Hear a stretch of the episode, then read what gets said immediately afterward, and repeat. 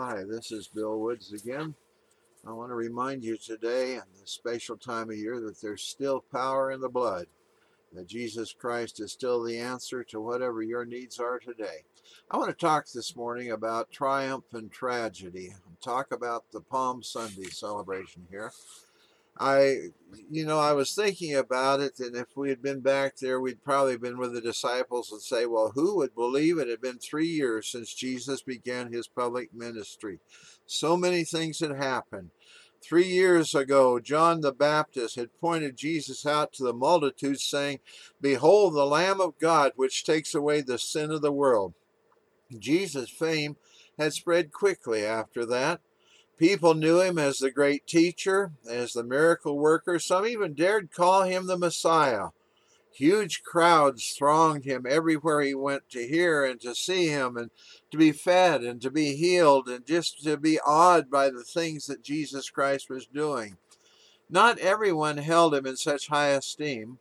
The governing body of the Jews, the Sanhedrin, composed of Pharisees, Sadducees, and scribes, most of whom hated Jesus. Uh, there were 70 men plus the high priest, which would be 71 in the body of the Sanhedrin. Their hatred grew in direct proportion to his fame. They were jealous of him. He was drawing people away from them, and they didn't like it. During the time of the Roman governors like Pontius Pilate, the Sanhedrin had jurisdiction only over the province of Judea. The Sanhedrin had its own police force which could arrest people as they did Christ in the Garden of Gethsemane. While the Sanhedrin heard both civil and criminal cases and could find a person guilty and impose the death sentence, they couldn't carry it out. In the New Testament times, it didn't have the authority to execute com, uh, convicted criminals. That power was reserved to the Romans, which explains why Jesus was crucified which was a horrible Roman punishment, rather than be stoned according to the Mosaic law. The Sanhedrin had to stop him.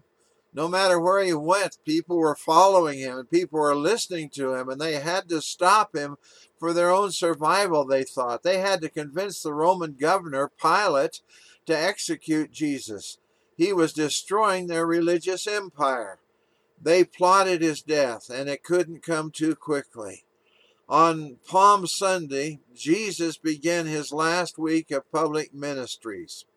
His uh, guarded secret that he, that he was the Messiah was about to be revealed. He'd cautioned his disciples after the transfiguration to tell no one what they had seen. And I think it was probably a miracle that Peter held it in and didn't go blab it to people. Now it was time to proclaim who he was. He let people, the people proclaim him king. That day, the prophecy of Zechariah chapter 9, verse 9 was fulfilled. It says, Rejoice greatly, O daughter of Zion. Shout, O daughter of Jerusalem. Behold, your king is coming to you. He is just and having salvation, lowly and riding on a donkey, a colt and a foal of a donkey. Jesus rode into Jerusalem as a king in triumph. I, that's what we want to call this is the day of triumph. After eating breakfast with his friends, Jesus and his disciples left Bethany to go to Jerusalem. The roads were crowded. Pilgrims were making their annual trek to the Passover. Every Jew tried to go to Jerusalem for the Passover. Jerusalem's, population swelled from 35,000 to 350,000 during that week. Jesus prepared to ride into Jerusalem in the style of a king. Luke chapter 19, 29 through 34 says, And it came to pass when he came near to Bethphage and Bethany at the mount called Olivet, that he sent two of his disciples, saying, Go into the village opposite you, where as you enter you will find a colt tied on which no one has ever sat. Loose it and bring it here. And if anyone asks you, Why are you loosing it? Thus you shall say to him, Because the Lord has need of it. So those who were sent went their way and found it just as he had said to them. But as they were loosing the colt, The owners of it said to them, Why are you loosening the coat, colt? And they said, The Lord has need of him. Now a conqueror would ride into the city on a white stallion, flaunting his power and control. He would have all kinds of regalia, big uh, red cape probably, and swords, and a lot of attention drawn to him. But a king coming in peace would come in on a donkey. Jesus sent two disciples to find the donkey so he could ride it into Jerusalem. Jesus was well known. Everyone coming to Jerusalem to celebrate the Passover knew about him, or they'd heard about him. That day, the popular mood was favorable towards Jesus Christ. And so when the people said, Where are you taking the donkey? and the disciples said, The Lord needs it, that was all the disciples had to say. The owners gladly turned their little donkey over to them. I think there's a lesson here we should make our possessions available to, Lord, to the Lord. Hang on loosely to all you have, and when He needs it, let Him take it because God owns everything anyhow. Luke chapter 19, verse 35 Then they brought him the donkey to, uh, they brought to him the donkey, and they threw their own clothes on the colt, and they set Jesus on him. Jesus chose a time when all Israel would be gathered at Jerusalem to announce his true identity. Huge crowds could see him, and understanding his proclamation was unmistakable. The people were ecstatic. They were sure that their liberation was at hand. They misunderstood what kind of kingdom Jesus had established, and they thought he was going to throw the the bounds of Rome off of them and they would become independent and they would become again a strong nation of Israel. As Jesus sat on the little donkey, the crowd went wild. Their Messiah had finally arrived. They were about to get rid of this Roman bondage. And kings rode donkeys.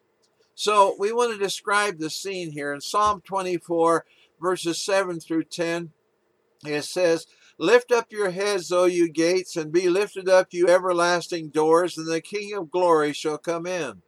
Now, one group would say this, and there would be an answering group that would say, Who is this King of glory? The Lord strong and mighty, the Lord mighty in battle. And the first group again would say, Lift up your heads, O you gates, lift up, you everlasting doors, and the King of glory shall come in. And the second group would say, Who is this King of glory? The Lord of hosts. He is the King of glory. Selah. Well, caught up in the emotion, people spread their garments along the path, and others uh, placed palm branches in the path. I always thought that was a beautiful sign of worship until I moved to Phoenix and began to trim some of the palms. And then I wondered if they weren't trying to kill him er- early but I guess this was a different kind of palms without all those thorns and stuff. In Luke chapter 19, verses 36 through 38, and as he went, many spread their clothes on the road. Then, as he was now drawing near to the descent of the Mount of Olives, the whole multitude of the disciples began to rejoice and praise God with a loud voice for all the mighty works they had seen, saying, Blessed is the King who comes in the name of the Lord peace in heaven, and glory in the highest. Well, soon they reached the summit of the Mount of Olives, and I, I, in my own imagination, imagined that the sun was shining down on the temple and upon the skyline of the, the, the city, and it must have been a gorgeous sight for them to see uh, this beautiful city of God, Jerusalem, as they came down uh, upon it. The Pharisees, though, complained to Jesus that the crowd was breaking the noise ordinance. We read in Luke chapter 19, verses 39 and 40, and some of the Pharisees called to him from the crowd, Teacher, rebuke your disciples. But he answered and said to them, I tell you that if these should keep their silence, the stones would immediately cry out. The little donkey jogged on toward the Kidron Valley. The crowd grew larger, so did the excitement. The whole valley echoed with cries of cries of Hosanna, praise God. The excited crowd got so noisy that the Pharisees again demanded Jesus to quiet them down. Jesus said if the people held their voices, the stones would cry out, and they looked around and saw how many rocks there were there. Maybe they should just leave well enough alone. The Pharisees concluded in John 12 19, the Pharisees therefore said among themselves, You see that you are accomplishing nothing. Look, the world has gone after him. They were talking to each other and saying, What what good is it doing us to be out here trying to stop him because everybody's going after him? And it must have seemed that way that day. This was the king's triumphal entry into Jerusalem. Nearly everyone was shouting Hosanna. Nearly everyone was happy and in a holiday mood. Everyone, that is, except the grumpy Pharisees and, and Jesus. And, and so now this was also a day of tragedy. We look in Luke chapter 19, 41 through 44. Now, as he drew near, he saw the city and wept over it, saying, If you had known, even you, especially in your day, the things that make for your peace, but now they are hidden from your eyes. For days will come upon you when your enemies will build an embankment around you and surround you and close you in on every side and level you and your children within you to the ground. And they will not leave in you one stone upon another because you did not know the time of your visitation. Right in the midst of all the celebrating and hilarious shouting, Jesus began weeping. The wild demonstration of affection by the fickle multitude caused Jesus to weep. Listen as his heart breaks for his people. In Matthew 23 37, O Jerusalem, Jerusalem, the one who kills the prophets and stones those who are sent to her. How often I wanted to gather your children together as a hen gathers her chicks under her wings, but you were not willing. Here's the agony of a Savior over a lost city. His phrase, how often, seems to sum up the tenderest love story ever told. You know, Jesus had tried to, to love God, Israel and tried to reach Israel and gave them opportunity after opportunity to repent. Now their days of grace were over. They still refused God's love. So Jesus sobs, I wanted to gather you together, and you wouldn't let me. He knew the consequences that they would face because they had rejected him. What Jesus said to Israel that first Palm, Palm Sunday, I believe he's saying to us today. He, how often he'd bless us, but we refuse to really make the commitment we need to make. He knows the consequences people safe, uh, face today for rejecting God's plan of salvation. That would be an eternity in hell. And I can't even begin to imagine how horrible that is going to be. And I've been so burdened lately, people, because the fact that some of you are going to end up there if you don't accept Jesus Christ as your Savior. And it's not just a brief punishment, it's forever and ever and ever. But I want you to know Christ won't send you there for rejecting him, but he'll let you go there if you choose to reject him. You have the power of choice. I hear people say, well, why would God send anybody to hell? And I want to say he does not. But he allows you to go if you refuse his plan of salvation.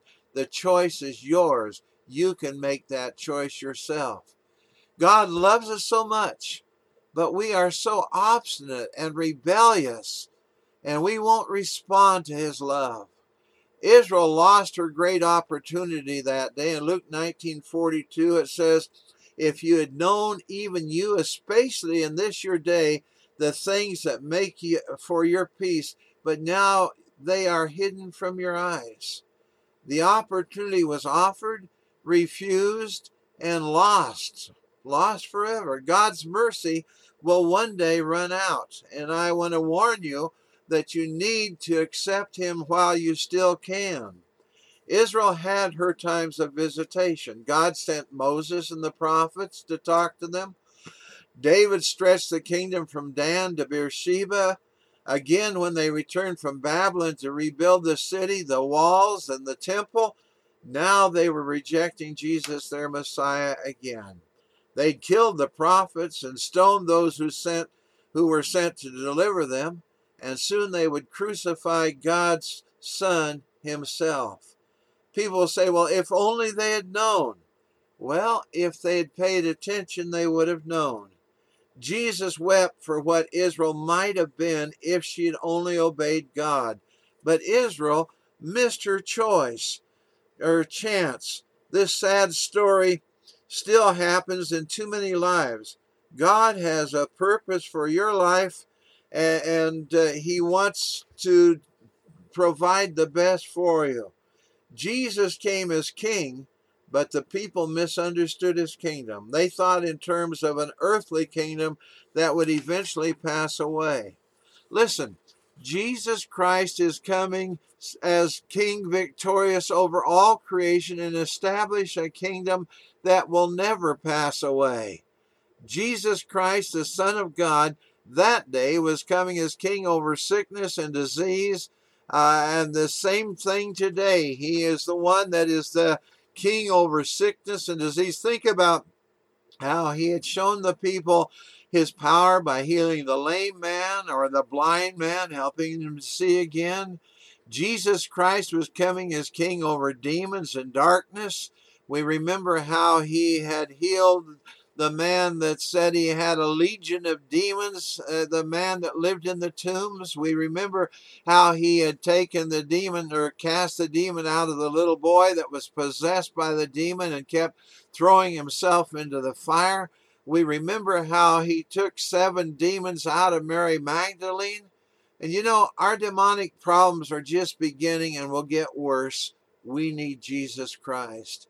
I believe that the activities of demons today are uh, probably never been so bad except for that generation when Jesus walked the earth. But the demons know that Jesus Christ is coming back again. And he's coming as King victorious over discouragement, defeat, and uh, over all the demonic forces that are trying to destroy us today. Jesus uh, brought uh, encouragement to Nicodemus when he came to him in the middle of the night and said, What must I do to be saved?